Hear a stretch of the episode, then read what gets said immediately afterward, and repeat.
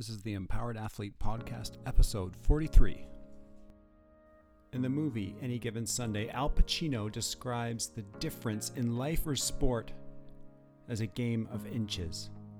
One half step too soon or too slow can make all the difference. And for our guest today, Alex Kopacz, in his sport, one one hundredth of a second is the difference between success and failure. We have Alex's incredible story and his path to Olympic glory, Olympic gold in Pyeongchang, today on the Empowered Athlete podcast. We dig deep with Alex. This is a long form interview, and we've broken it up into two parts. We are proud to present to you today Alex Kopacz in part one of his Olympic journey. Welcome to the Empowered Athlete Podcast, created to support athletes in their pursuit of excellence and inspire others toward their best lives. Hosted by Kari Schneider, coach to top performers in sport and life, and Paul Duerden, former national and professional volleyball player.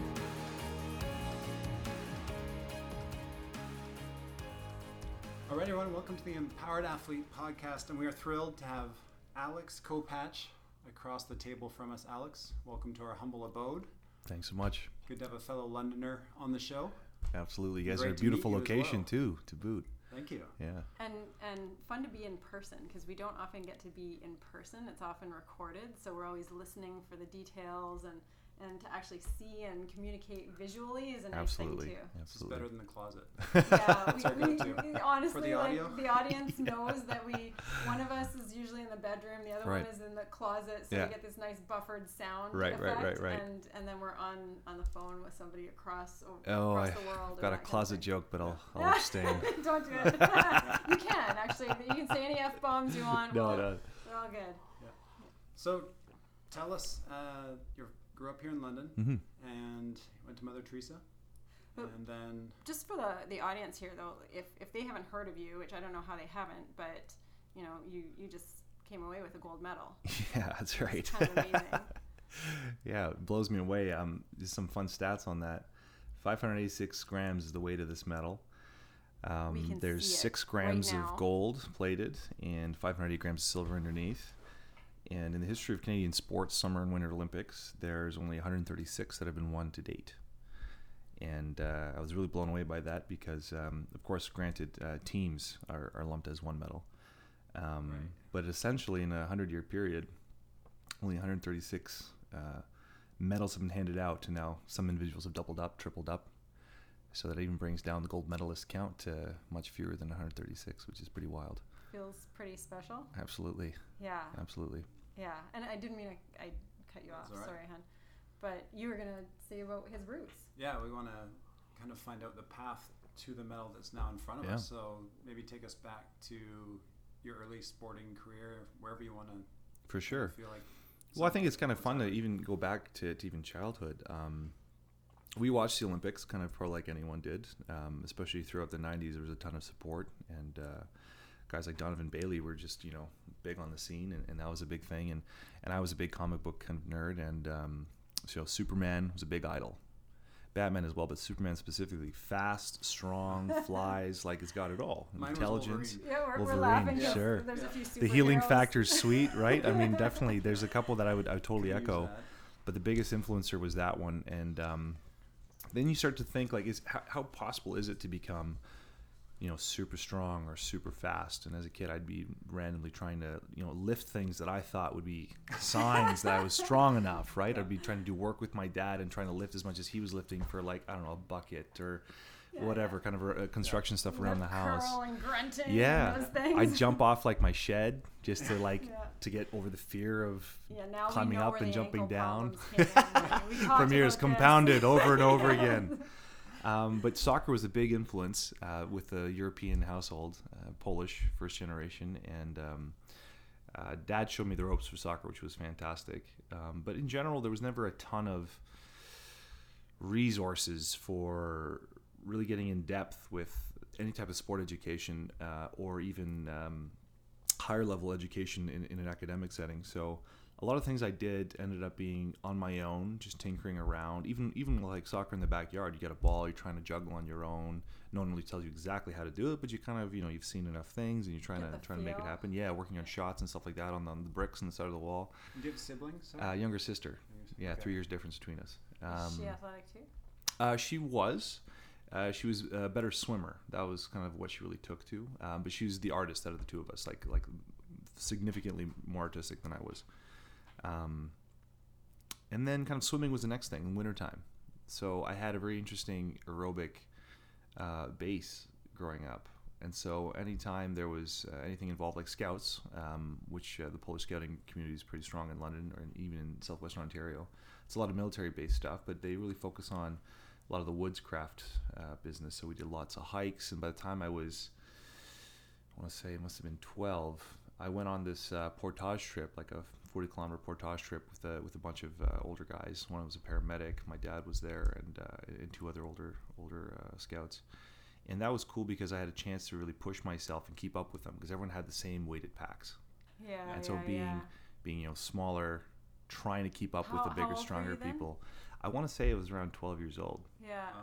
Um, definitely, uh, it must And, have and been how around that old were most of the people there? Uh, between 18 and, and, and you know 40s. Oh, it's a big Right. prove yourself kind Yeah, of Yeah, for sure. Yeah. Um, and I guess just yeah, in grade eight, so bad, but 12, like 11, 12, let's say. But either way, um, the packs must have been like between 60 and 80 pounds. We had all our food, we had the you know the, the camping gear, and, and we were canoeing. So I was paired up with my dad. Probably not the best idea in hindsight because we started fighting about Oh, like yeah. paddle on the left. No, Do I'm on the left. No, you on the right. You know. but uh, I just had a, a series of moments through endurance uh, feats, I'll call it, to work on the mental side of suffering through training. I mean, that's really a big part when you're going long Swimming that distances. Absolutely, and swimming's kind of a funny feeling, and I don't know if a lot of people would echo this, but you have this kind of this sensation of drowning sometimes, especially when you're racing. You might miss a breath. For, uh, let's say, right, a mouthful of water, and all of a sudden you've missed your breath, and by a couple strokes, whatever your rhythm is, within a couple strokes, you're starting to actually struggle for for oxygen, and you have to keep your cool and just simply breathe on the next one and try to get back into your rhythm. But as you skip these little moments. Your face is in the water and you're yeah. starting to kind of fight with it. But um, but that even comes with practice. You start to even get over that. You can hold your breath for longer and, and things like this. But uh, um, I think that was the first kind of real mental toughness challenges that I had, and then I knew that I could physically work harder or outwork a lot of people because I keep up with my dad in a, in a construction site capacity. He was a master plumber. I could keep up with the older guys, scouts for hikes through the woods, carrying uh, all sorts of things. Um, I could play soccer at various levels So your confidence Um, as a superhero started it started it started to up. build yeah but it but it really started to kind of reinforce itself the older i got so leaving grade school going into high school i was significantly bigger of course you know you have your growth spurts and stuff um, but i was even big for my family and it was kind of fun to try to even figure out like where did i get my size from and the strength was uh, was actually my dad's been strong since forever but he always talked about his uh, his dad uh, and his dad was a cavalry sergeant back in the, in the Second World War. So with the opening, you know, tanks versus horses, kind of people laugh about stuff like that. But he was there. He got shot in the leg, and after the war, they were uh, they lived on a farm. And at this point, communism settled in. So uh, the farm life was tough, and you didn't really have options to not have healthy animals. And I remember my dad talking about a situation where his horse, um, let's say, rolled its leg. There was a reason why it couldn't walk, but it was one of the front two legs. Yeah. And so his dad gets under the front two legs and walks the horse back to the barn. It's crazy. No. and even if, let's even say 20% of that is true, say Yeah, the horse yeah, is smaller, say say whatever. story's grown. That's quite a Say the distance. Yeah. that's now, quite a still- feat. Yeah, you know, so. I had this like, oh my gosh, like could I possibly even match a feat like that? You know, because you try to a kid's match, you know, picturing a horse in your head and trying to carry this weight on your shoulders. This is this is incredible. the- so what's, what's the ox story? What's the yeah? Yeah, it's the guy who carries yeah, the baby it- it- bull it- up yeah. the mountain. it's like a it it's like the. Polish version Yeah. of that for your Exactly, family. exactly. yeah. yeah. So uh, I definitely had a lot of real life heroic examples that I tried to live up to, um, and especially the military influence. Uh, I was so involved with history, and it's not like I lingered on World War II history, but when you have so many people that are directly involved and and, and wounded and killed and, yeah. and whatever. Um, I kind of really felt like I had to prove something to those people, and so part of that proof was like to be worthy based on what they went through. Yeah, yeah, yeah. Like uh, tr- to try and match the sacrifice, to try and and and- and get a get a taste of the suffering, even Mm. you know. They went through so much, and Absolutely. you have such almost privilege Mhm. growing up where you've gone uh, grown up, and uh, having what's available to you that they didn't have, Absolutely. and then it, it really drove you to, you know. Almost to the be military. more. Be more, yeah. Look, I had a cousin in the Marines, military, and everyone yeah. knew that Marines are the hardest guys out there. And so I'm just like, my gosh, you know, I, I guess I, I have met him to in Chicago, and he laughed when he saw me the first time we got to chat and all this. I had all these questions about the army stuff. And I knew all these little details and their number designations and stuff. And he looked at me, and he's just like, "You don't want to go shoot people. You just want the adventure. Yeah, yeah. you want to yeah. jump out of helicopters. You want to be deep in the jungle." And I'm like, Do the "I training. guess, Do you, yeah." Like, do, you, do you think him saying that influenced you to not? Because, potentially, Because I mean, there's that that you know um, that facade of what the military can be because it seems so amazing. These tough guys doing all these things, but when he when he Movies. verbalizes it, you do Yeah. want to shoot people because this is ultimately what this is about. This Absolutely. is the only reason that we're getting this fit and this Yeah. tough and this aware and it's uh, it's hard to say. For me, it was definitely like um, a, a maturity thing. Even just as I was getting older, I just started kind of being more disenfranchised with the idea. And I don't even remember what exactly was the the, the factor that kind of set it off. Because I mean, everyone can remember back to like 9/11. Um, even that was a situation where it was just like I wanted to join the masses and go hunt the terrorists down. You know, but again, as a kid, I mean, considering when that was, yeah. you just have this this this this this fervor, this fanatical national Passion, pride Yeah, yeah. but it's not founded on anything really. Yeah. It's there because you should, because like I said, being the historical buff and all that, because that's what warriors of the past did. They defended their country, and that was like the thing to do, die a hero kind and of. you grew so up hearing about that. yeah, too. yeah, yeah, yeah. So I switched gears, and the sport became my thing. Football is where I kind of got to exercise that warrior mentality. And uh, we had an incredible group of guys from 2004 to 2008. A lot of them moved on, at the very least, university level. At the most, CFL. Um, and we just had a just a freaky group of guys that were passionate about was- training at Mother Teresa. Yeah. Yeah. and it was incredible because we had a good set of coaches, and everyone just bought in so savagely. Um, that really pushed me to try and uh, outperform the older guys. So my goal is always trying to like I'm trying to train so that I can beat these grade 12 guys. And Is so that when hence you were working out more? Or that's right. That's right. So first time in the gym, now I have a number to compare against. This guy's bench pressing X weight at this many reps. That's my target, you know. And I would do anything I could to try and keep up. And there was uh, there were a couple defining moments I'd say gym wise, where I earned a lot of the older guys' respect when they saw like, wow, this guy's actually a heck of a lot stronger than anyone was uh, expected. Um, but the biggest thing that kind of hurt me at that younger age was I was training hard, but not worried about the process as opposed to the end goal. More weight, therefore I'm stronger. How it went up was irrelevant. It went up. You Oh, all saw it's it. The age. Done. It's, it's the age. Yeah. Like it's. I had no It's all- That's what concept. every high school boy goes through. Exactly, because that is what you live and die Yeah. by. Yeah. What you bench press, what you squat. much you bench. Yeah, Exactly. Let's see what those shoulders look like after Yeah. that couple of years. that you do Absolutely. You know, I mean, plus Yeah. the gameplay. You definitely sh- a lot of kids Yeah. get shredded pretty young, which is too too bad. Yeah, Um, like can't move properly. And, Yeah. yeah, yeah. Knees are going, concussions, etc., And, and etc. sometimes there's a decent coach at or, or teacher at school Yep. that can kind of take a few guys and get them into the a little routine or group and Mhm. teach them a few things. But oftentimes the mentality, and I have a, a number of young athletes that I've seen for uh, quite quite some time, but sometimes their mentality is so more right now that they don't get the impact Of of, doing it wrong Of and course. like, please please don't do that Of course. I I mean again, just the way you said that, I mean clearly that that sums me up to a T, especially at that age.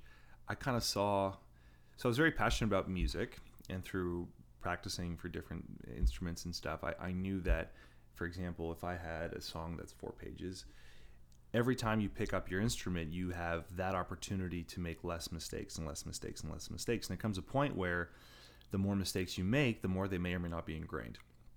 And every rep to me in the gym was critical to the point where if I didn't get that rep, I failed the workout. Mm-hmm. And then it was more of a The mark of high self hatred as opposed to worrying about embarrassing myself in front of everyone else. I'd be like, I embarrassed myself in front of everyone else. This is the this is what what I call the achiever's curse. yeah, So every achiever goes through this, highly Absolutely. self-analytical, Yep. and and you know, it's not it's not done the way I want it, then it's a fail. Doesn't matter how how much was accomplished, it's still a fail. agreed, You know? agreed. And, you, So, and that's the, and that you're right, and that's that becomes the sickness. Yeah. You don't see the success. yeah, and actually it'd be great to touch back on this after we get to the later part of the story but um, that is that is that was a big problem that i never knew was a problem until later. Um, but because football it serves you. yeah, absolutely. It it, does. and it shows you clearly look because you're the way you are you are successful. Yeah, So I gotta must- keep being like this because. I'm getting success. I'm and i became more robotic. Yeah. i became you know very hard on myself to not show emotions and things like this because you know football's a tough sport and whatever. Um, but but so throughout high school, um, I guess grade nine, coming off of lots of soccer and stuff and transitioning, um, I guess I should also say throughout grade school, I did uh, track and field as like a like a startup at the grade school. We had a little, you know, like um, uh, a summer version where some people got to test out. Oh, here's what a kind of 60 meter is. We didn't run 60 meters, but we got to try shot put. Um, I was on the basketball team. I did volleyball, uh, gymnastics throughout, and that was always, uh, I think, really important in hindsight for just the general coordination. Um, I, I hate to. Yeah. So. I'm going to interject here, just just to get both of your For sure, opinions on this, sure. because both of you have have been so heavily involved in high school sports. yeah. How do you feel about high school sports potentially not being in Oh. school? Is that actually potentially a thing? Yeah, since Wow. Well, that would be devastating. There's talk right now that next year there won't be high school sports, I think that's a big which mistake. happened the year after I left high school. Right. Won't say when For that year, was, yeah. but that was around the time Yeah. you were born. Best seven years of your life, or what? But, I'm uh, kidding. a couple victory laps. No, Victory okay. lap or no? Yeah. No, they. Uh, yeah, they're talking about doing it again. It's for me, it's terrifying to imagine all these kids out there yeah. already with decreasing numbers in sport. Totally. More and more kids just Mhm. attached to screens. Yeah. Yeah. To take that Yeah. away, I was talking with a coworker about it, and we both came to the conclusion that we have no idea how it would have turned out without it. Mm-hmm. You know, with all the energy we had, Your and not outlets, being able to focus that Absolutely. something It's like remotely positive. especially males, they need that Yeah. physical outlet. A lot of a It's lot of the guys do. They need that yeah. physical outlet. Sure. Otherwise, And- it's going to be making. Well, you guys have dogs. somehow. What happens if they're not exercised? Oh, totally. Then they're bad. Great. They misbehave. We They- have teenagers. we have teenagers and dogs. What are you talking about? We know what happens. you just saw the youngest one, and she's tired. no, I think that's that would be a, a big mistake, and I think the biggest reason is, yes, you can force kids to be more academically focused and get them even more ready for university, et cetera, et cetera. But not everyone wants to do that. Yeah. And if you don't have something that, that you actually look forward to in any given day, and I truly believe this would just drive everyone's mental health even deeper into a darker zone With- with at a younger age. Yeah. Yeah, at the Absolutely, physicality. Absolutely. It- Because different, different addictions instead of a positive Yeah. social addiction that does Totally. for their body and their physicality and yeah, and furthermore, mind and body. high school sports are great because a lot of people can't afford it can do them. Exactly. at high school. and for for any of them, doesn't matter whether they can afford it or not, they're going to find something else to do. Sure, sure. Not necessarily going to be the thing that's constructive. Absolutely. Yeah. I mean, of Yeah. course, we could probably all agree that the families that are more well off, even if they didn't have sports in high school, could probably still get their kids doing sports outside of school. Yeah, for sure. But that's such Yeah. a big, big barrier. I mean, that's not, Yeah. not Yeah. everyone is capable, and as you, and you're right, then other vices may take those those those places. So, yeah, I think that'd be very sad if it actually became a reality. Yeah. Yeah. But going back to my high school's post Olympics, um, there's just less interest in going all in Yeah. To the sports. I mean, Yeah. I would love to think that I was part of the best football team in our high school that ever existed, but quite literally, it seems to be the fact, Could the be true. truth. Yeah. Yeah. yeah. Some of the Well, coaches said they hadn't yeah. seen a group of guys that invested or But- but motivated in they're- years. They're trying to find the numbers now. Sure. They're trying to find the, the people who will will perform. That, it was the same with Absolutely. my my 18 year old daughter's competitive. They're the highest level competition for soccer, but they can't get these athletes committed. Right. They're not, and you know, some of them are coming back to play with this team from a university team, so they're required to keep playing in the off season from their university sport Yep. and yet the the rest of the team just is showing up half time, not That's right. necessarily, and it's Not it's really like, practicing, I couldn't have kind of, yeah. imagined that. Like it's Yeah. the commitment level is just another another level, and, and Yep. in saying that, we sound like we're, you know, oh, they're just not as committed as we were. You know, like it was. It's always The stage isn't era. set. and That's Yeah. the problem. Yeah, you know, yeah. the stage isn't set appropriately. They're not getting the right motivation. Who knows where it's coming from? But maybe it's as simple as saying there's just way more distraction. And I think something that's really intimidating. I mean, as an athlete now, I mean, let's look at it for what it is. Instagram kind of really became a bigger beast in the last what 10, 15 years. Oh yeah. Probably even less like than that. even less than 10 even, right? Because when I was Yeah. first starting in uh, bobsled, I had a friend of mine who had already had an account, and I thought the whole thing was dumb because I'm like, why would I want to put pictures of myself for anyone to just look at? Mm-hmm. But then you then realize I can use it as a tool to market myself, et cetera, et cetera. Then you then look at you were instantly able to compare yourself to anyone on the planet just like that, and you already have a reason that you're not good enough. Yep. And in many ways, when someone doesn't have the confidence to just do something anyways, if you're doing a sport like soccer and you're following soccer players, you may see other soccer players at your age that are already outclassing you, and then you think to yourself, "Well, I'll never be that good," Absolutely. and maybe then you shut it down. Mm-hmm. I don't know, but it could definitely be a be a, be a piece in all that. Yeah, absolutely. There's all kinds of pitfalls that way. Yeah, that's almost a whole other show that we should do on, you know, talking Social to- media and Sure. what, what it but does, digging into the that because influences it's on apparent sport. in so many different ways that Oh yeah, my experience coaching teenagers in volleyball, I was shocked at how there wasn't a component of aggressiveness or compete Mhm. from the players Mhm. in drills which were designed to be competitive, where there's a winner and a loser. Yeah. There was such a blasé, general, yeah, we're all okay Mhm. kind of attitude. Yeah. That, you know, talking to other coaches, crazy. you're like, Yeah. do you not want to win? Do you not want to beat the guys on the other side of the net? Yep. And you know, I don't. I didn't believe they did. Yep. And uh, They would see, yes, because that's the right answer. sure, exactly, But there's exactly. a difference. But the actions and the, the ones focus- Who, yeah, you know, didn't Yeah. speak to that. But uh, yeah. yeah, we could go off on that. I think, all night. yeah, yeah, seriously. But, okay, but so spin us back To through, your from your story, high yeah. school, Right, yeah. on to university. So and- basically, by the time I ended down to up with high school, we, we win city championships in football and do the opposite thing. Generally, anyone that won city champs in London ended up winning the Ontario um, championship anyhow.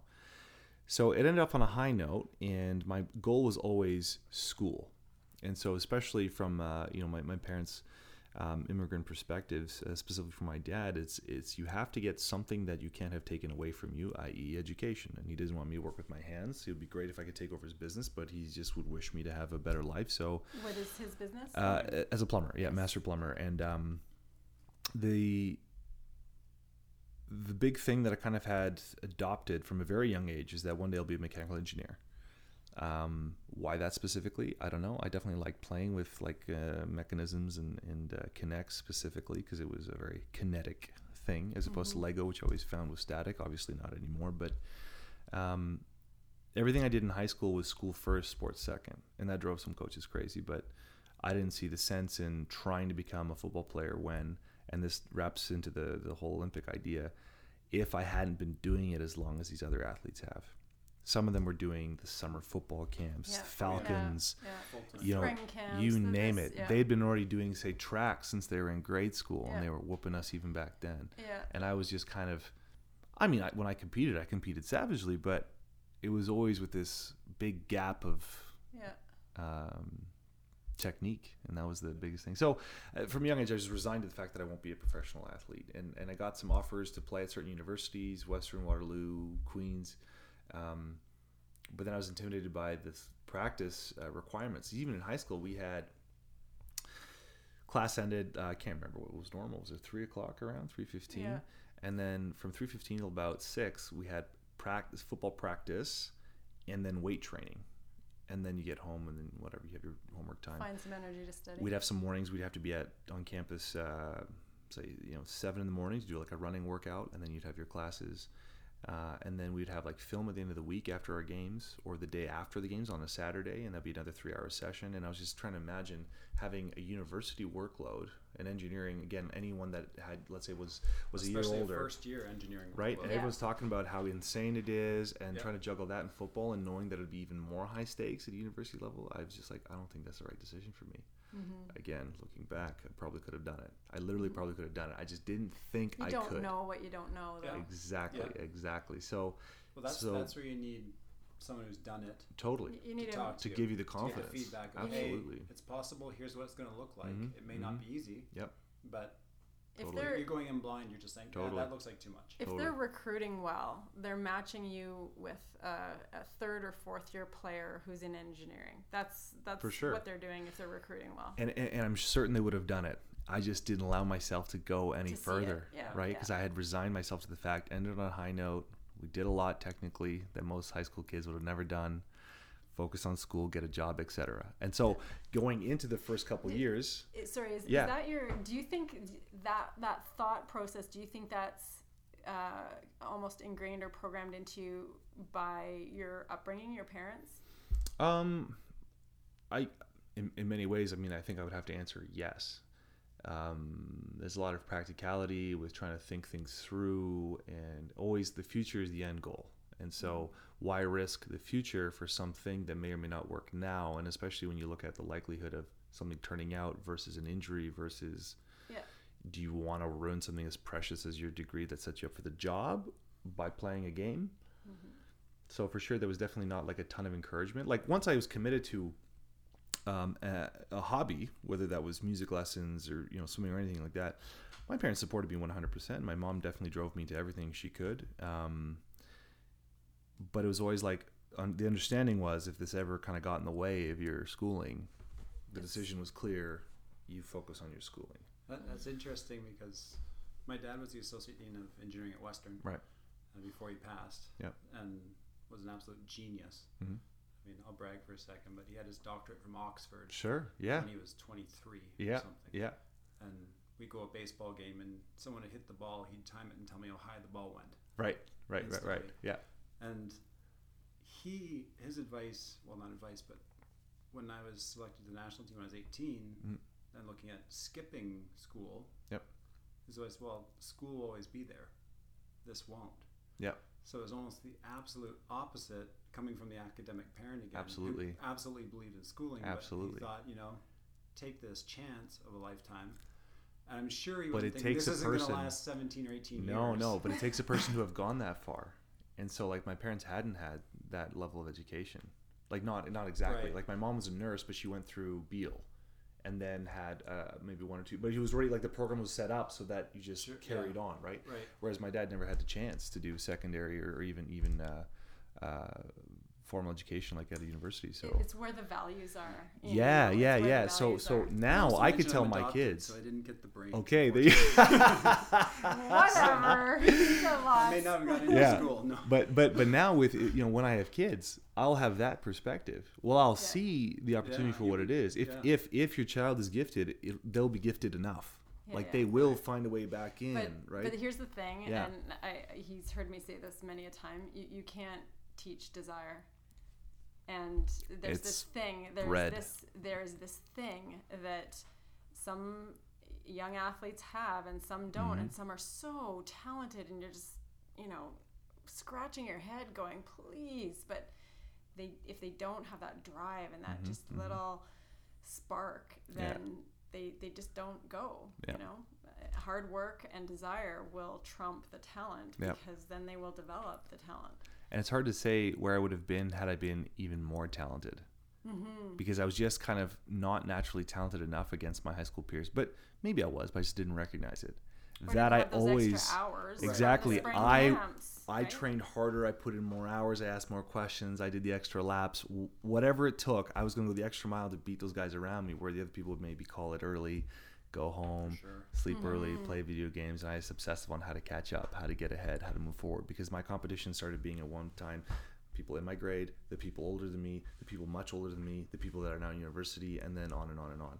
But I definitely thought that sport was a closed door. So once I left high school, that was it. I Mm. Still how- went to the how'd get- gym. I lifted like crazy because I kept doing like football type workouts. I just focused on school. I joined teams like the Formula SAE engineering How team. did tra- how did How'd you get into shot put? Yeah, how'd that shot happened. A very funny, funny little story there. So by the time I got into second slash third year, there was this program that the mechanical engineering department uh, set up with Fanshawe. They called it the Practical Elements of Mechanical Engineering. So PEM for short, and they were taking applicants. Generally, third years is the priority. Um, myself and two others, second years, were accepted. And um, that year, because now we were mixed with uh, with our upper year uh, classmates, we're at Fanshawe learning all the different uh, practical elements, literally um, welding, machining, um, any type of tool and die, drawings, uh, metallurgy, and there was one classmate that was working out a specific gym where Jason Tunks he owned it with uh, with with Leah Coleman at the time, There we and uh, Jason was You'd- shocked you'd how be a strong I was. Thrower. Exactly. Yeah, that was yeah. exactly what ended up happening. I uh, we were just messing around doing a For those who deadlift don't know. Jason Tunks is also from London Olympian. And He's a discus. mountain of a man. Yeah, he's Yeah. about six eight, six nine. Yeah. Uh, we Just went to high school together. He was at Banting, I was at Oakridge. So I've known Yeah, Jason forever, but that's yeah, right. he's an absolute beast. Yeah, Yeah. 560 pound bench in his prime, like absolutely incredible. Yeah. So we're, we're messing around with uh, with deadlifts and stuff, and and I end up deadlifting around 650 pounds, and uh, this would have been so me being second year university. Um, my friend sends this video to Jason, and, and Jason's like, "What does this guy do?" And I'm, you know, nothing. What do you mean nothing? You're in football team? No, no, no. I just I'm just in engineering. I just I just study. And he's like, I think you should do track. You're gonna be a shot putter, and you're gonna do glide technique, and that's what you're gonna do, and I'll train you and that was my first kind of wake up call with I knew I was strong because training at the university gym you just kind of you know you just compare yourself to the guys immediately around you and you just kind of know that you you've got what it takes but to have someone like that that you can clearly see is significantly stronger than you because all his records were on the board with anyone else in the gym that you know was was, was getting closer to any of them um it now became a reality that maybe if I get as strong as he is with all his numbers based on his age when he was my age, Yeah. maybe I can compete at an international level. Maybe make the national team for shot put, for example, in track and field. Mhm. So that's when my my gear started to shift, and I tried out for the university track team and made it. And that when, first when year, you tried out, yeah, you were trying out as a thrower. as a thrower. But, um, but how did you get the technical experience to even try out? Did Tunks help you out with that? Yeah, he helped me with that, and um, primarily it was John Allen. Mm-hmm. and uh, because Jason trained with John, and, and, and, and that was in Jason's opinion the best best coach to, to help with the technique. Um, and, and John was very accommodating with helping me or allowing me to train with his group, even some of the high school guys, because he'd be at uh, Banting, Mm-hmm. um, Yeah, behind the Aquatic Center, right? That's yeah, Banting. Yeah. Um, and I'd just be there, and he'd just be, okay, we're going to start with this. Now we're going to do that. And so I'd had like this general build up. But by the time I tried out for the university team, I'd gotten so strong in that first year. I put on like 40 pounds. Mm-hmm. So I'm already like 265, almost 270.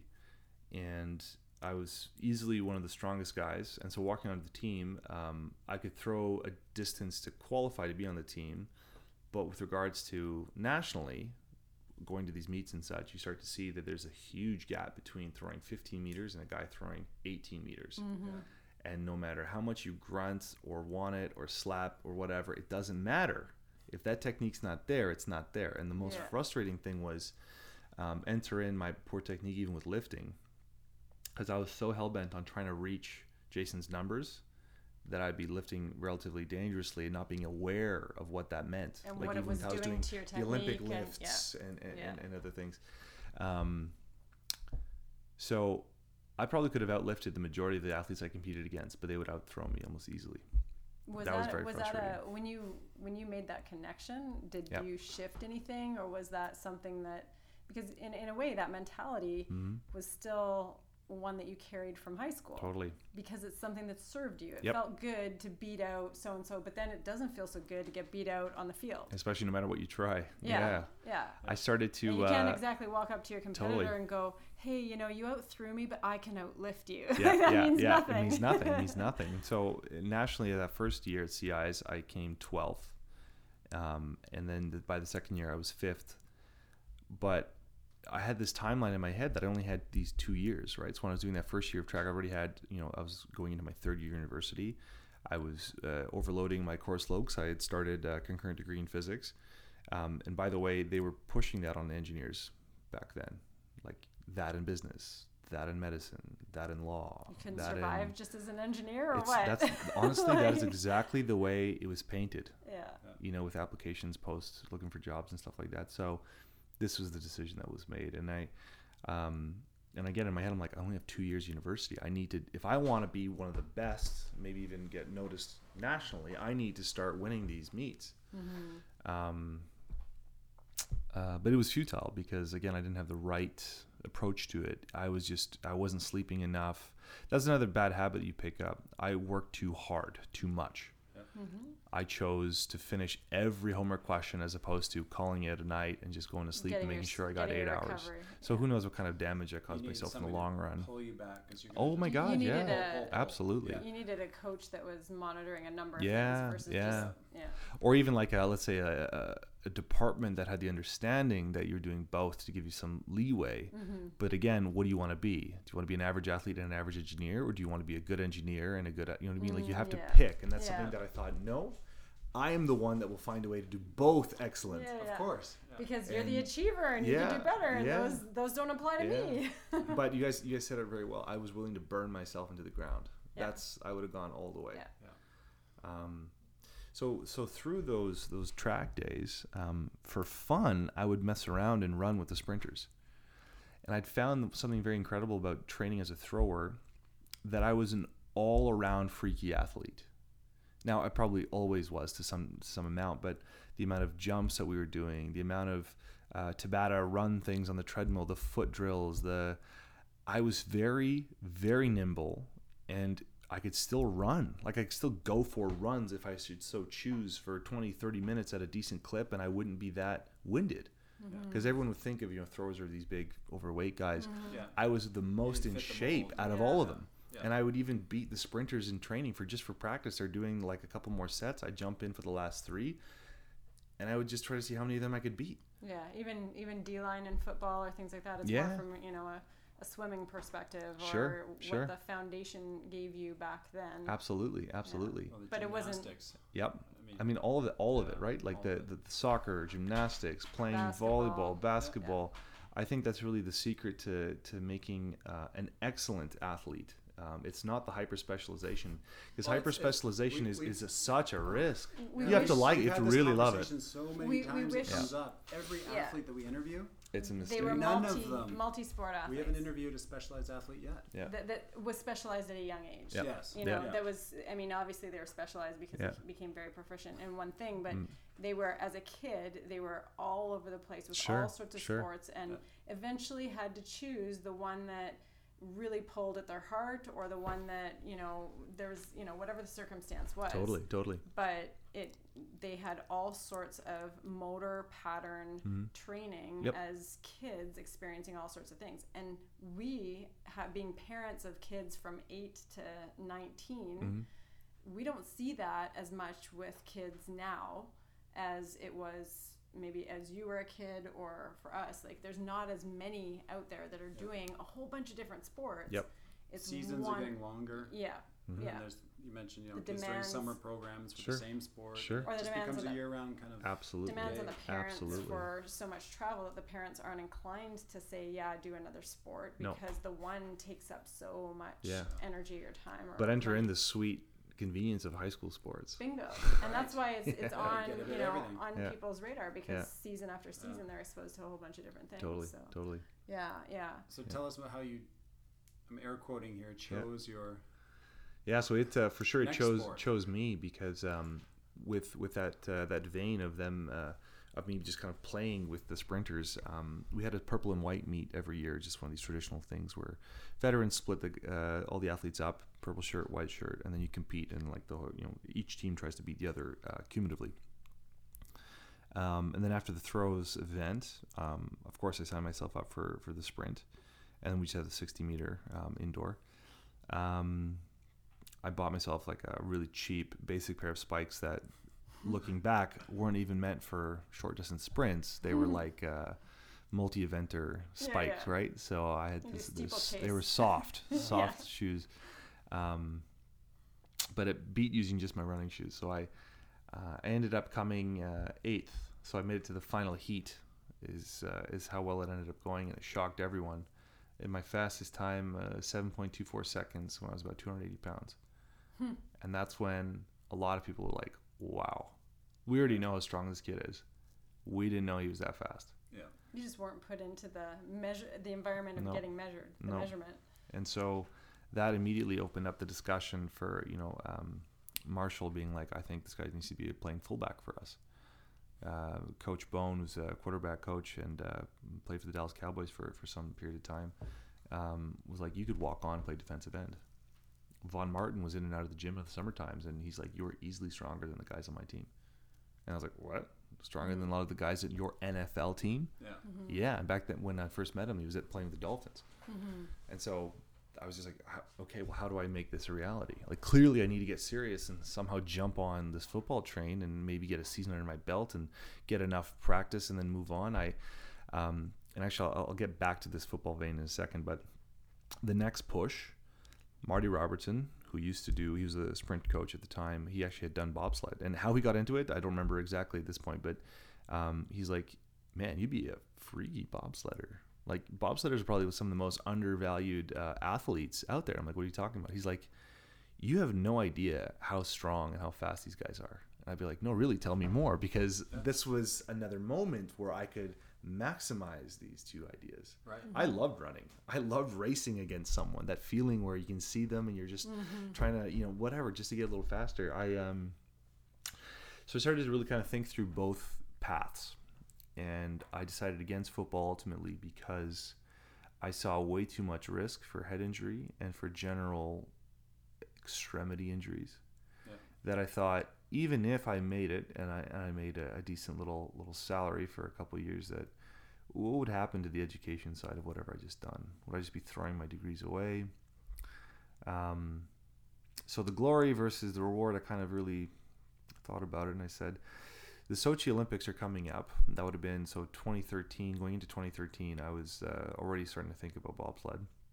And I'd found uh, invitation for tryout at McMaster, and then so Marty was helping me kind of prep for that. And then funny thing is during those preps, there's a bit of a second chance tryout for CFL that they were doing at uh, Western. And Like uh, combine. combine yeah. And uh, and i was just kind of just just just sprinting and some kid stumbles onto the track. Must have been no more than like two or three years old. Um, and i was you know head down.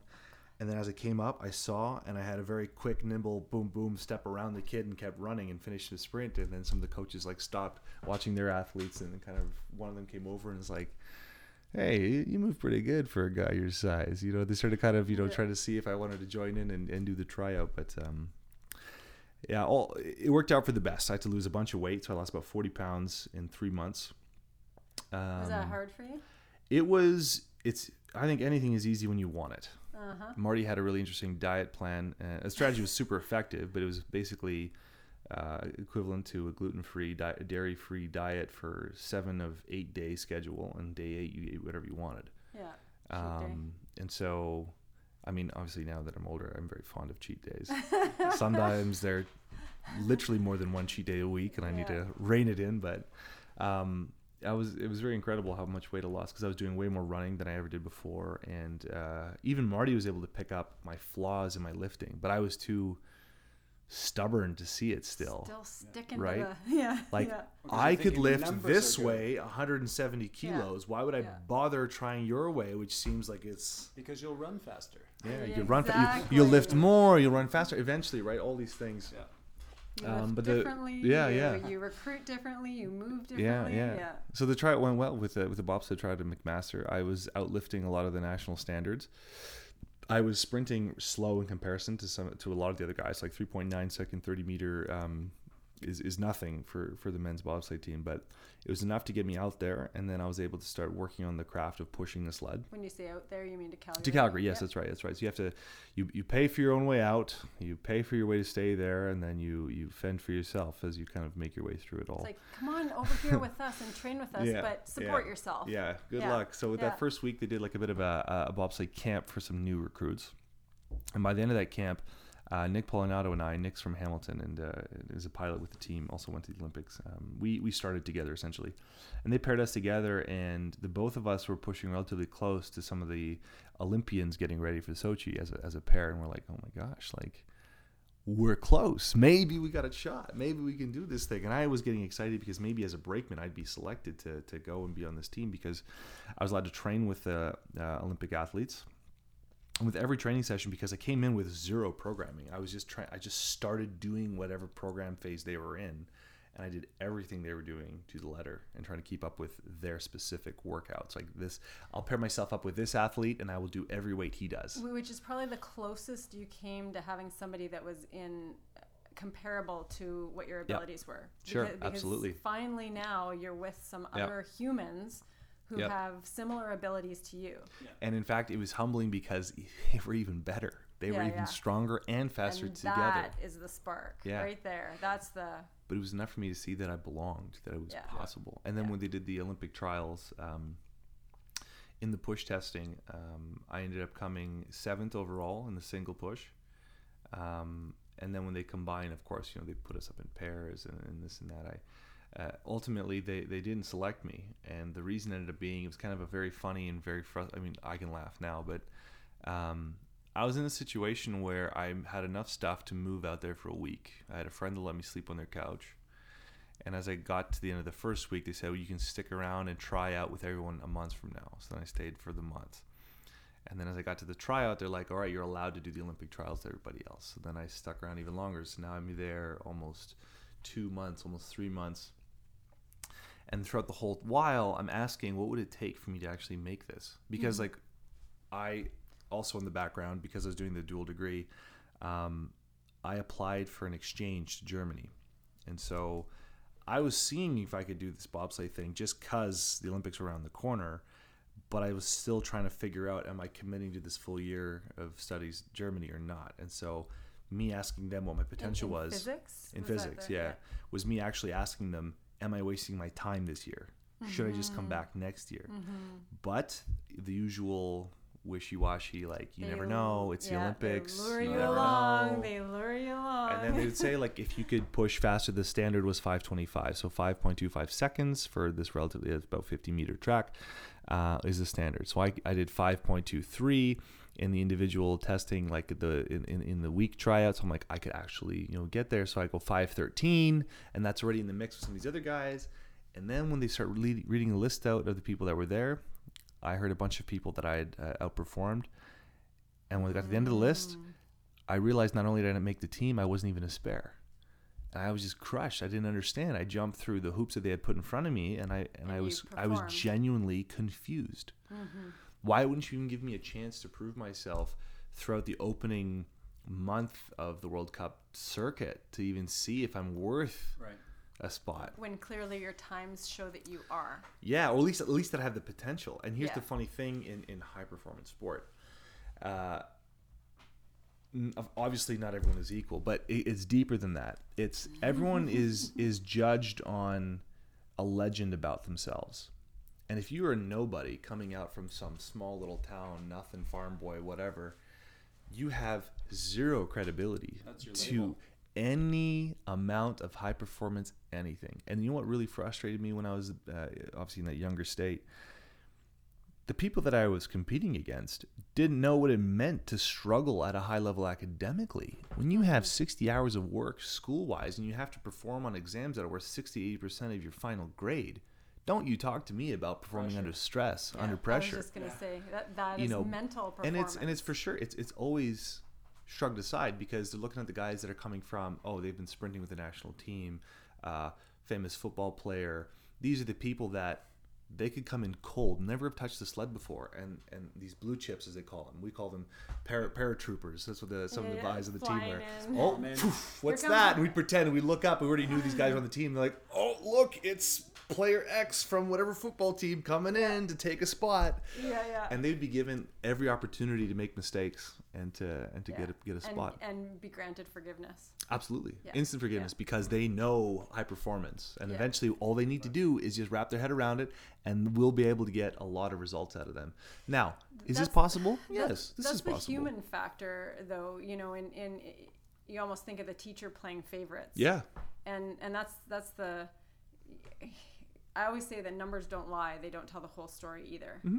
so those numbers that don't lie yeah, can show over and over who the best person is Mm-hmm. you see it in multiple sports across the board but then because of a pol- political nature of a sport body or specific people liking specific other people or they earned their way up or they've been at it longer Oh, then yeah. that person gets their spot even though the numbers are showing that somebody else earned it and then that person is quite literally destroyed or discarded Mm-hmm. and that's ultimately what happens Yeah, absolutely. over and over again you know Yeah. and and that's but what for you what had you keep going because that could have destroyed even your So what kept me what kept me going, um, and again, I, I have to say, I mean, fair play is that once you do the sport, you then realize like how ridiculous would that have been that you'd let anyone new to the sport just go to the Olympics. But that's another another story.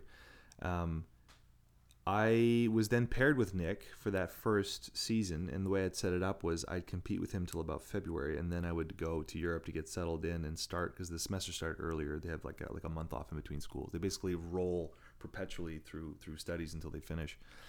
Um, in April, so new country, new language. I was just kind of setting my my sights on that. But uh, but Nick and I got to compete through the North American circuit um, and we got we were invited to go to the uh, to Whistler with the national team.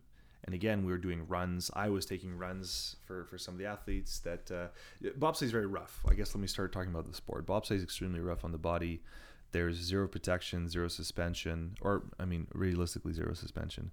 And ice is not as smooth as it seems when you're going over it at about 150 kilometers an hour. hard jarring Absolutely, motions, and, yeah. and and you can go from Joint from jarring. zero to six G's in any you know three space direction in an instant, Remember and literally in a second. concussion for football oh yeah. now this sport has its share of And concussions, yet, and, look and where you ended absolutely, up absolutely, absolutely. But once I started doing it, I kind of thought, you know, uh, it's a relatively controlled dose of head trauma. I mean, it's it's, it's a stupid way to look at it, but football's like a Keep- football's yeah, perpetual head contacts, right? Yeah. Throughout a whole Contra game. coup. It's Right. called contrecoup. Right. and, and this would be like you get two or three runs a day at about a minute each. So as long adapt? as you're that not what you're crashing, telling us? yeah, you're just like, yeah, I had, I had, you know, I had three runs today, three tomorrow, you know. Um, but essentially, Nick and I were paired together, and uh, we had no spares, and we ended up being this this two man crew and everything, where I would help bring the sled up, Nick would be doing his track walk, um, and we'd be competing. When you say track walk, is that a check? Uh, so kind of like even in ra- uh, motorsports, um, they'll literally walk the course, and pilots tend to go from the bottom up, and they work through the track and, and work on their notes mental, Mentally mentally where they need to be, spots and stuff like this. And the brakeman's responsibility are to make sure the sled is prepped and ready to go. So when the pilot gets up, there's just everyone Time can do their warm up, and then it's time to drive Yeah. and time to push, and, and, you, and you're on. But because it's Olympic year, some of the smaller nations and bigger nations, depending where they were sitting in the standings, uh, would take these North American races to get points. So we ended up actually competing against a lot of the international teams, which was amazing because then I could see firsthand. Oh no! Look, yeah, we'd come down dead last. We had like terrible equipment, and Nick was learning, and and you know he barely crashed me, which is something to say with a new pilot. But me and him, we'd be crushing the starts. Mm. We'd be starting in like the top, let's call it top ten. Back then was a big deal. Mm-hmm. We'd be coming dead last, but but people would be like, wow, something that I didn't realize. And again, this goes back to those football days. We didn't know how hard we were working. I'd be, let's say, every practice that we pushed together, I would go as hard as I could. I didn't know any better. But me and Nick would have three runs a day, and there'd be no spares. This old junky sled. My hips were getting black and like to the bone, black and blue. You know, the, everything. You're just getting cut and Bang, bang, scratched and bang. everything. Yeah, And yeah. and and if Nick's crashing or whatever, he's getting banged, but there was no one else to take our place. So it would be, let's say, three days of sliding together, maybe a day off, maybe not, depending on Nick was feeling. And then we would race, or we do two back-to-back races, Mm-hmm. and then we would pack stuff up together, and then we would go drive out to the next track It's and do it all again. It's a grind. Whereas a World Cup team would say one brakeman would be with the, the pilot day one, another brakeman with the pilot day two, and another one day three. And so everyone had one day of dose, or maybe two days at most. yeah. And plus you have therapy, plus you have Yeah. whatever. You got your And so. Nick and I are lifting, like like working out, and then we're taking all these runs, and we're trying to constantly have this high level of execution every race because I foolishly thought maybe I could convince them by Yeah. these starts that I deserve to be on that team, even as a spare as the season went on. So I was literally kept in this Do you this think maybe they position. that? Uh, I, I mean, for sure, I think then uh, it, it- it's to their advantage to keep you in the program because the funny thing is the ultimate goal is to get the pilot ready for the next series when the other ones are done. Yeah. Mm-hmm. Pilots are hard to train. It's like an eight-year investment. Brakeman, you So come, yeah. get broken, not broken. Yeah. You know what I mean? Like it doesn't really matter. And they, they sold it as like, yeah, you need this experience. You need to put your time in, right? This this Mm-hmm. whole time in. Well, what a farce! When I watched guys parachute in, no time in at all, Mm-hmm. Yeah. being treated like the princes they weren't. Yeah. And um, so, in many ways, it was good. It was necessary, but it was more of like a revenge-based progression. And Mm-hmm. I'll so, show you. the funniest thing is when I was trying to get into the mix with the uh, Olympic guys, I came off with with all the young fervor of being a freshly graduated engineering student. I was trying to help with their tuning and the mechanics side of it, and, and maybe the sled this and and the runner. We can treat them with these processes, and we can you know. No one liked it, and it wasn't. I didn't read the crowd. Yeah. Mm-hmm. In fact, as being marked as this know-it-all, arrogant shit that doesn't belong here. Mm. So I didn't even know, but I had a lot of people already against me before I even really got a fair shake. And then the next thing that kind of worked against me is because I was competing in the uh, North America's Cup circuit with other international athletes, the Australian bobsled team actually took me under their wing right from the get go, even throughout training and stuff to help with running. And, and actually, one of the Jamaicans, Marvin Dixon, also helped out. There was a lot of people that were very supportive at the beginning that weren't the Canadians. Um, uh, but fair play for the Canadians. Christopher Spring was the most welcoming uh, teammate I ever had and was my first World Cup pilot. That man is. Uh, That was 2014, 15. You started with him. with him, that's right. That's right. That's right. He was a wonderful, wonderful human being. Um, the Polish team had a guy that got injured leading up to Christmas on their four-man team, and they needed another athlete. Well, I have dual citizenship. The Australians knew that. They're at this whatever race where they're having this team captains meeting, and, and, and uh, David Kupchak at the time said, "Here's the situation." And the Australians, uh, Heath Spence, kind of gets up and he goes, uh, you know, "I know, I know a bloke who uh, who, who pushes strong as a horse, and uh, he's got his Grandfather carried horse. he's got his grandfather carried a horse, and exactly, and, and and he's got a passport to boot. He'd be actually allowed to do this. And then so once I got the invitation from the Polish team, I thought, oh, oh my god, like not only to go, but my parents and, and family, everyone would be so proud. I'm gonna be, uh, you know, yeah. Polska. That's right. You know, in many ways, I, I, it's kind of like when I was younger. It's like, what am I? I'm a Polish Canadian.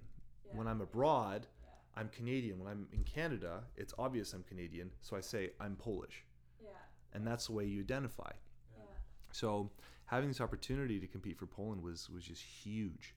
Um, the papers were so-called put forward to to make it okay from Canada's side, and I thought it was a win-win for everybody because I would get Olympic level experience. get to represent- Oh, yeah. This happens all the time. Do you know how much people hated that and called me a traitor behind my back? Oh, but From the Olympics team, the Olymp like from the Canadian guys, I was a traitor. I was a guy who wanted to go to the Olympics no matter what. Now that I've done it, hello, everyone is doing anything they can to go. Yeah. yeah. And athletes, even in their own team, the kind of crap people are doing in the politics, the negotiating on the sides, the the chat groups or whatever, everyone's doing whatever they can. How dare people judge anyone for trying to get in? I understand it's frustrating when you see someone trying to take a shortcut, but if a person has a chance, what do you what are you to do? You think you wouldn't have taken that chance? Yeah. Does anyone really think they'll be like, Well, no, I'm going to do it the right way. I'm going to go through every step. People skip steps all the time and they pretend like they don't. And I hated seeing that. And I recognize it now looking back. Well, especially knowing that you're told one thing Absolutely. about a five two five standard, Yep. Yeah, yeah. you blow that away, Yep. and yet it's meaningless. Yep. Why are you not looking out your, for yourself at that point? Yeah, you have to. You'd be crazy Yeah. not to.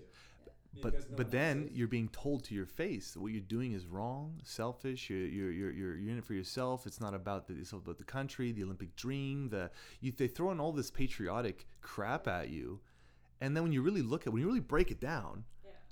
In general, I mean, like at, at this point, again, call it from from from negative experiences. I'd say a lot of athletes are, are inherently selfish. You know, I really haven't met a lot that are truly in it for the greater good. Yeah.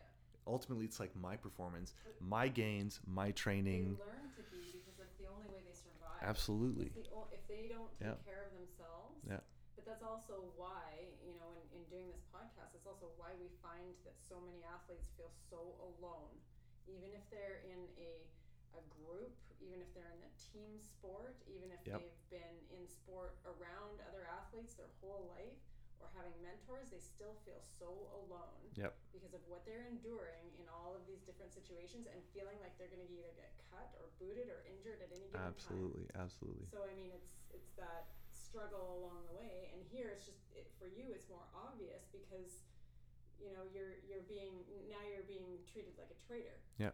So Yeah. So ultimately, it didn't work out because the the governing body of the sport itself, the international body, um, said that you know I didn't I didn't do the paperwork correctly the year before going into it, which is a bit of a ridiculous scenario because know I was never I in the sport before. Yeah. period. If you are That's right. Same for all. Same for everyone. year to that Yeah. But imagine you didn't play volleyball until you knew you could play volleyball, and all of a sudden you have a chance. This is all, everything was such an extraordinary circumstance that I couldn't believe that just out of the sake there was a need being fulfilled by one and a want from the other, and they shut it down because it didn't fit the rule book exactly. So, and it's like, well, that didn't make any sense other at all. Yeah. So- So anyway, so that ended up shutting that down, and, and, and you go through your mourning process and, and whatever. Um, but in the scope of athletes that have been screwed over, I'd say that like on my side, when at the time I was, you know, it was the worst thing ever. But I've I've literally witnessed worse things happen to athletes, and so I can take that with a grain of salt and go, you know what, it could have been much worse. At the very least, I at least established that I was a potential up and coming athlete because I had the international body's respect because they'd seen how I was hustling. I didn't know how hard I was hustling, but that I was hustling, and I was still friendly. And and I came from such an idea of um, this ignorance to the selfish mindset that you needed. You know, Marty told me he's like, Alex, once you get out there, you got to be a lion. There are no friends in bobsled. And I and I'm like, no, that can't be true, because I. like. I like Yeah. making friends. I like working in groups, and I work well like that. And I like, I like bringing more to the table, to the team, right? And But having that kind of fill. Understand because we understand that we can be greater than the sum of our parts. Yep. Because that's that's how things work best by collaborating with other people. And if we don't collaborate with other people or other countries, then we only get as good as we can be unless we collaborate with either other individuals or other countries or, or learn more than Yeah. what we could have learned ourselves. Absolutely. But but then you get that shot down so many times Yep. that you know it's you're in survival mode Totally. you are not in the higher good or Mm-hmm. you know the greater good the higher self the whatever mode in being able to accomplish more you're Absolutely. in survival mode if i want to stay in this in any form or another i have to protect myself Absolutely. so it, it's you know it's it's a tough it's a tough road to Yeah. navigate Yeah. when you don't know exactly what to do Now imagine being used to asking questions, and maybe you ran into this or not. curiosity Yeah. imagine having the curiosity of a student and being looked down on for asking too many questions. when it's supported in your other environment of school. It's supported to learn more, understand more. Yeah. Yeah. Yeah. So Yeah. from like the, the the the strength coach at the time, it was like there was never enough time to answer my questions because everyone else had you know there was priorities. The athletes that were there, you know, um, oh you'll figure it out. Oh you oh sorry I missed that rep. I'll catch the next one. You know stuff like that where I was just totally ignored effectively you know like i was allowed to train with everyone and i had to rely on the athletes around me and i pestered everyone because i didn't want to waste time and again i wanted to improve things. How did you do that? How is this working? Or or ask some of the best at the time. Can watch this? yeah like what are some things that you did throughout your career that helped you be better? And then be literally lied to. Mm, Yeah. Because you wouldn't want you to get ahead. but again like i was so Doesn't naive. sense. It I couldn't I couldn't even fathom it was possible until people started, you know, again you start learning about people the longer you're around. And I, I listened and watched all the time. And you start hearing and being like, wait, They why would they do that? Yeah. Why would they why would they go to their way to do something like this? And they're like, well, you know, maybe they really believed it. They think they followed the rules, blah, blah, you know, whatever. There's there's some there's some narrative to be fit there. But then um, I, I start my first summer semester because I get I, I competed until February. Got in. um, that was another kick in the teeth because um, the Ontario Baden-Württemberg program they kind of set it up so that you're in universities that you can do the courses relatively I mean in English, right? That's the point. But specifically looking for physics, I was one of two people that were trying to find schools to do physics in. I ended up getting paired with uh, Karlsruhe Institute of Technology, and not only was it all in German, but they were effectively a school for experimental or theoretical physics. And so it was high level, right from go, doing particle physics courses my first semester, which I haven't even touched in school. That would be something you touch either in your fourth year slash master's or PhD. And like I said, it was in German. And so I was struggling, like I was stressed to the max from so many different angles. And then I'm trying to train for the team following the program overseas and trying to send video feedback on my running and stuff and getting responses a week to two weeks later Yeah, that doesn't work. nothing was working. So I came back, same physical performance when it came to uh, push testing, a little weaker, a little slower on the other numbers. Yeah. So it, it was a waste of a summer. I was so frustrated. Yeah. So the next thing I started doing is going, okay, well, I've had that's enough. a time where, and I've seen this over and over, where they look at those test results, and then that's a time to go and use the test results, even though they didn't get used when the performance. was better. Totally, But when totally. the performance, and I've seen it. I've, Oh, yeah. I've been on the side with. Yeah, as witnessing them do coach, this. Witnessing them Yeah. use yeah. the information for Yeah. their reasoning. Absolutely. So it, it's it's tough, and then Yeah. seeing the improvements, but then they're not going to select that whatever player, That's right. whatever it That's is. right. And so even though the improvements are there, Yeah. it, it, it is it's a tough thing to. Yeah. So that season was 2014, 2015. Chris gives me my first chance to be on a World Cup team. My friends Nick uh, and other friends that I made on the way, Joey and, and Tim, um, the the three of them were training together in Hamilton, and they came back and they were like much better. And they're like, Alex, what happened? Like you're weaker than I remember you last year. Like what's going on? I'm like, I'm trying to do this, and they're like, Man, this program's dust. You can't do this. You need to do your own thing. It's not enough volume. It's not enough this. It's for the guys that are already at their max, and they just need a little little tune up, and they're great. You're still developing. you need this base built. And then i started going oh my god. Like first like already it's too late. I'm a, a year behind as far as i see it right? But nobody's coached you. So i'm starting to look reach. I know i, I had to split up my year exchange into two semesters again i'm trying to finish school right? So for the second semester i'm going to be in germany again and i started reaching out to other teams uh, internationally. I'm chatting to the germans kind of training with one of your coaches the austrians um, in the states uh, altis with um, uh, andre de grasse's former coach um, everywhere and getting getting feedback getting responses getting people saying like hey you know you got a you got a natural knack to pushing and stuff like this and and having other coaches from other teams tell me this it was just clear that i needed to find someone that gave a shit. Would so that's right and so Yeah. going into the end of that world cup season chris had a frustrating year as the olympics. He was robbed of his opportunity to really really put some something together um, so he had a chip on his shoulder to prove but he didn't have the guys. He had the leftovers. Another pilot was given you know the, the better pick. Chris had what he had and going into that world championships was, was a really amazing experience because i had pneumonia at some point and i was helping out some of the other teammates. Um, we were all kind of a bit of a ragtag dirty dozen situation. Um, we all came from these humble beginnings with the development circuit some of us and some of them were you know olympians and and there was a very big gap between who's going to do how much physical work and not the development athletes were like we're just going to just do it it has to get done so we're doing it and some guys are like i'm not doing that i'm not doing this or they'd be Mm, complaining the about yeah. Yeah. And so we, in many ways, um, it's like Les Miserables, you know. Can you hear the people sing, singing the song? We had like this. We had like a group form that was definitely against this old culture of like you don't deserve to be here kind of thing. Yeah. So, anyways, in that in that vein, um, we ended up taking care of each other a lot. And uh, a friend of mine, DJ, came on to the team at some point because he needed an extra extra body for one of the teams. He developed pneumonia at some point during the season, right? At some point, so he'd been sick for for weeks, and no one really did anything to really diagnose it properly.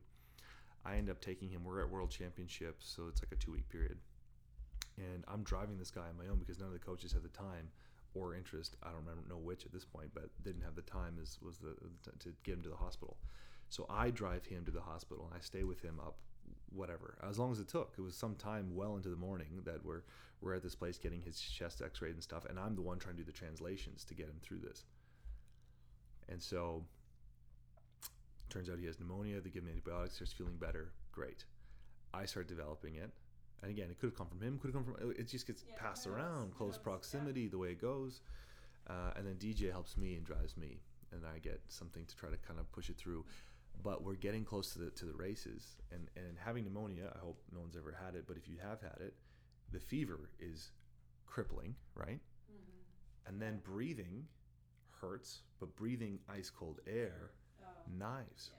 and you're trying to sprint as hard as you can, right? So you're already feeling like you're like. Oh, I don't know what's happening, and then, and then it's like, all right, get it together. You have a race the end of the week. I wasn't allowed to sub out because there was they're like, no one else is going to be it. You have to compete. Okay. So, I was motivated to give Chris the best performance I could give, and this was a huge moment in my athletic career because I was not doing it for myself. I was doing it for Chris. Chris had treated me very well. I had so much love for him that I'm like, I'm going to give you everything I've got. We ended up having a top three start and we finished eighth. And that to me was just mind blowing because we beat the Canada 1 crew at the start handedly. And this was four men. This was a four man race, yeah. I was given a two man opportunity uh, for the team event. They're like, they just threw someone in, and that's when actually me and Kripps went together for the first time. We were at Winterberg. And uh, it was actually, it was a formidable start and that's where people started going well he's got the size and he's pretty good on his own and he's good in four man maybe this guy's our future two man you know specialist or whatever they want to call it. And that's where i kind of really had everything else kind of develop. But at the end of that things were apparent. I needed to find my own coach. I needed to find my own therapists. I needed to find my own nutrition. I had to have everything maximized if i was going to go for this i was going to go for this. Um, and then that was that first year was the catalyst for the rest of it. Do you think that you know that there's so many issues with what you've experienced? There's a lack of support. There's a lack of, I support is just generally how I can sum it up. But is that where do you think that's from? Do you think that's from a certain type of culture within uh, Canadian bobsled? Do you think that that is coming from a lack of funding?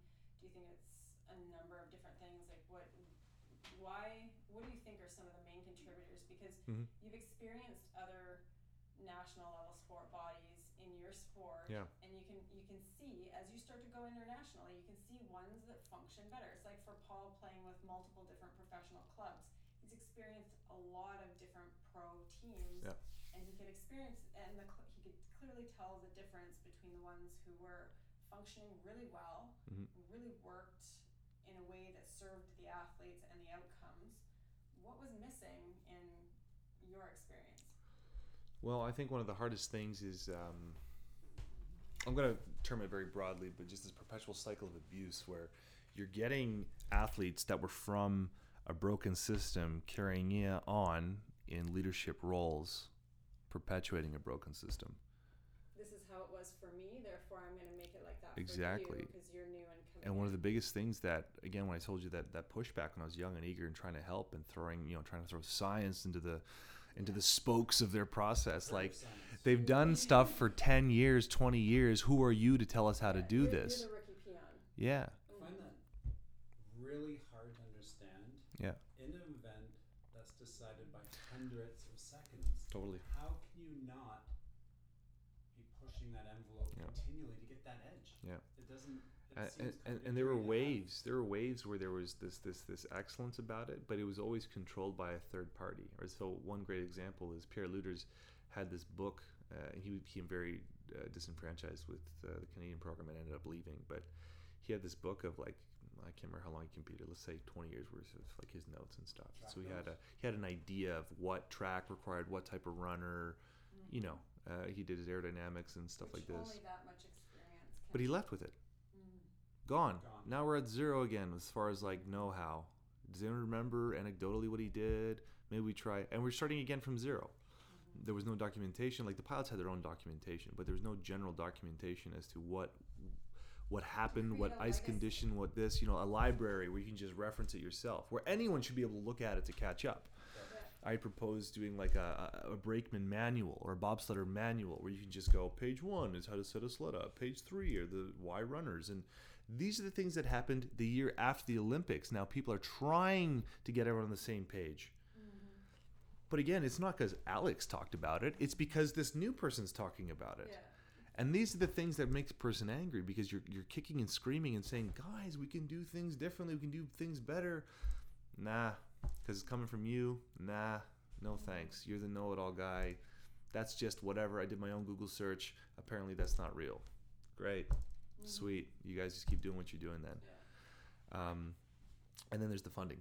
So I'll focus back on that. It's the funding. It's you have this mafia game where certain people are trying to keep their jobs, and their jobs are dependent on the team's results. But it's not like their their their their their salaries are not motivated by the team's results. Their salaries are secure. They either keep their job or they don't. But that is rel- relative to. Yeah, that's relative to how they are with the COC or they are with Own the Podium or they are with Sport Canada.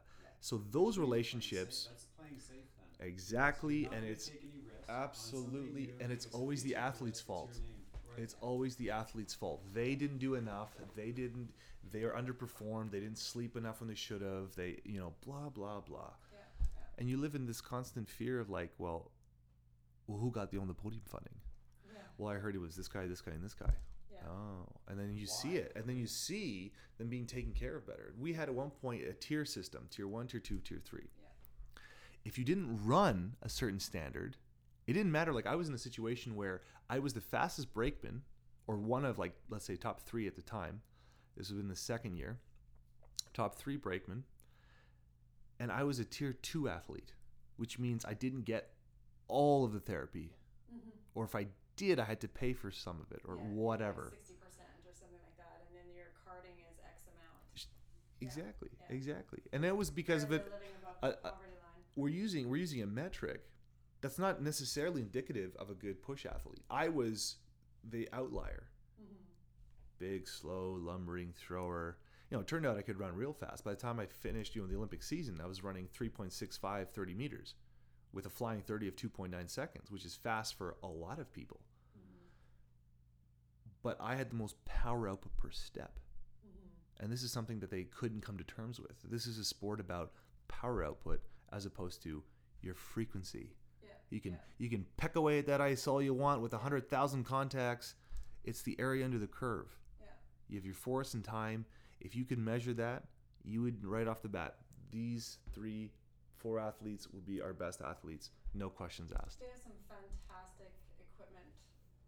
measure a lot of that at University of Calgary. Mhm. Are they accessing that? Were they utilizing it?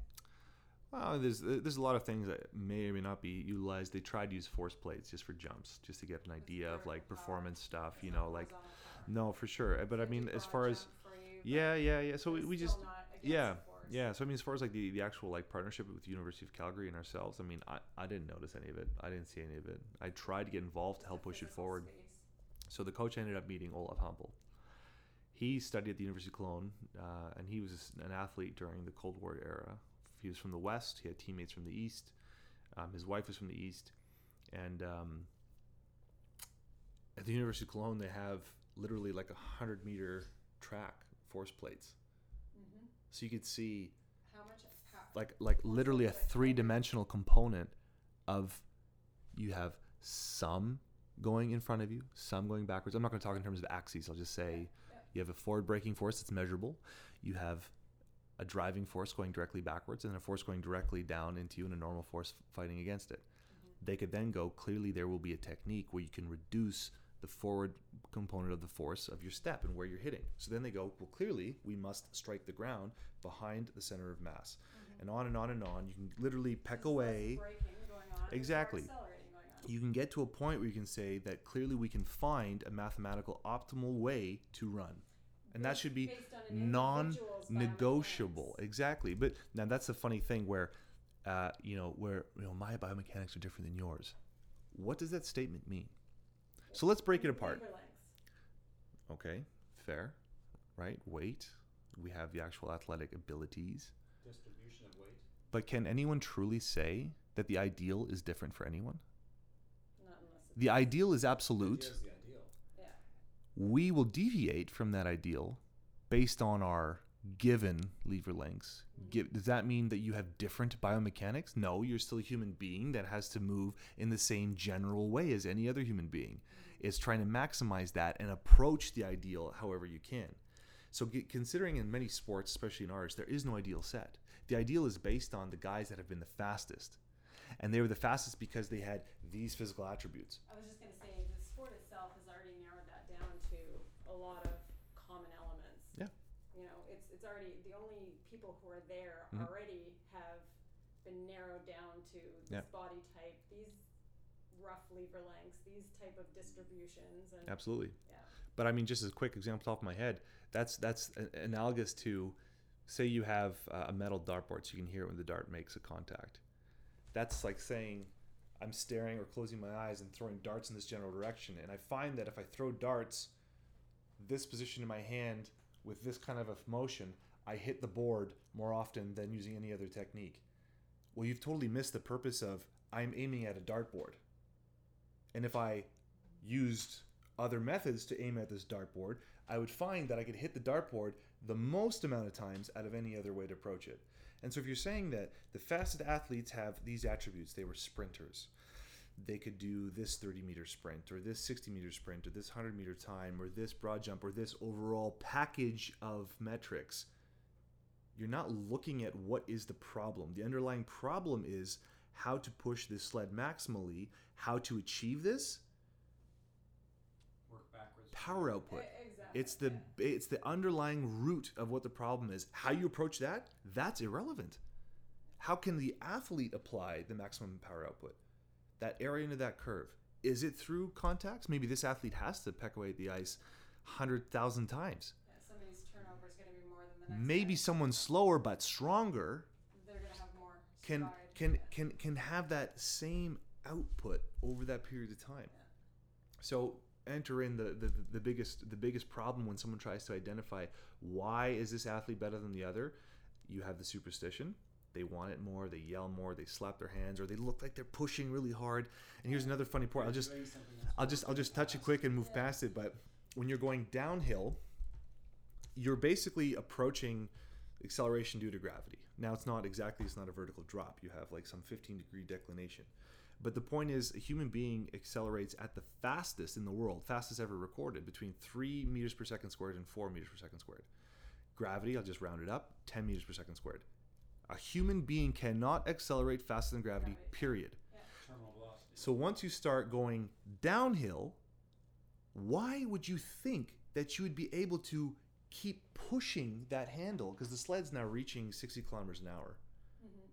And as we reach a constant velocity because we cannot accelerate it anymore, that means there is no push to be had. No. So if it looks like I'm pushing, how is it that you actually think that I'm applying any useful force down the hill? Yeah.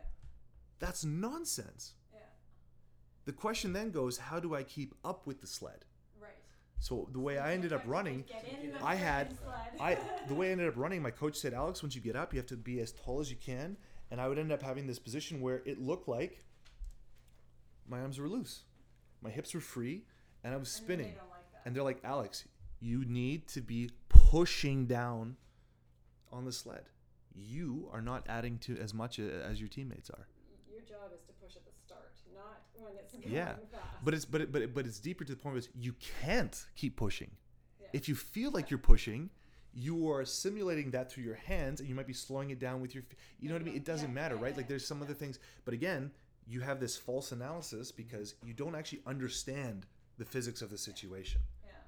and that I found very frustrating with coaching situations, with doctor situations, with Because they people use the terminology. They and they that. don't understand the words they're saying and you're like how can you get to a point where you th- through the academic road you learn very quickly if you're going to say something on a topic you better know it cold or you will be labeled a moron like there's no way around it people answering questions in the class i stopped answering questions for fear of saying something wrong and being Yeah. laughed at Yeah.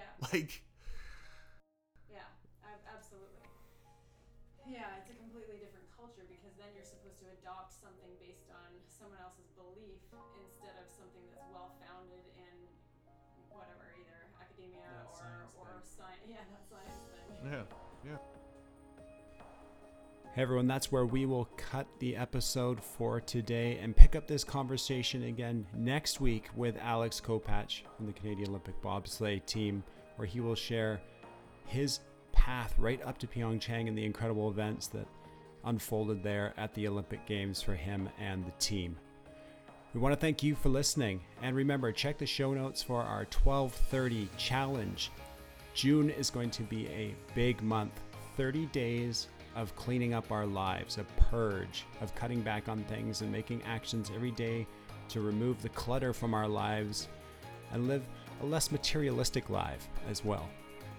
Thanks for joining us, and we will see you next week for part two of Alex Kopacz.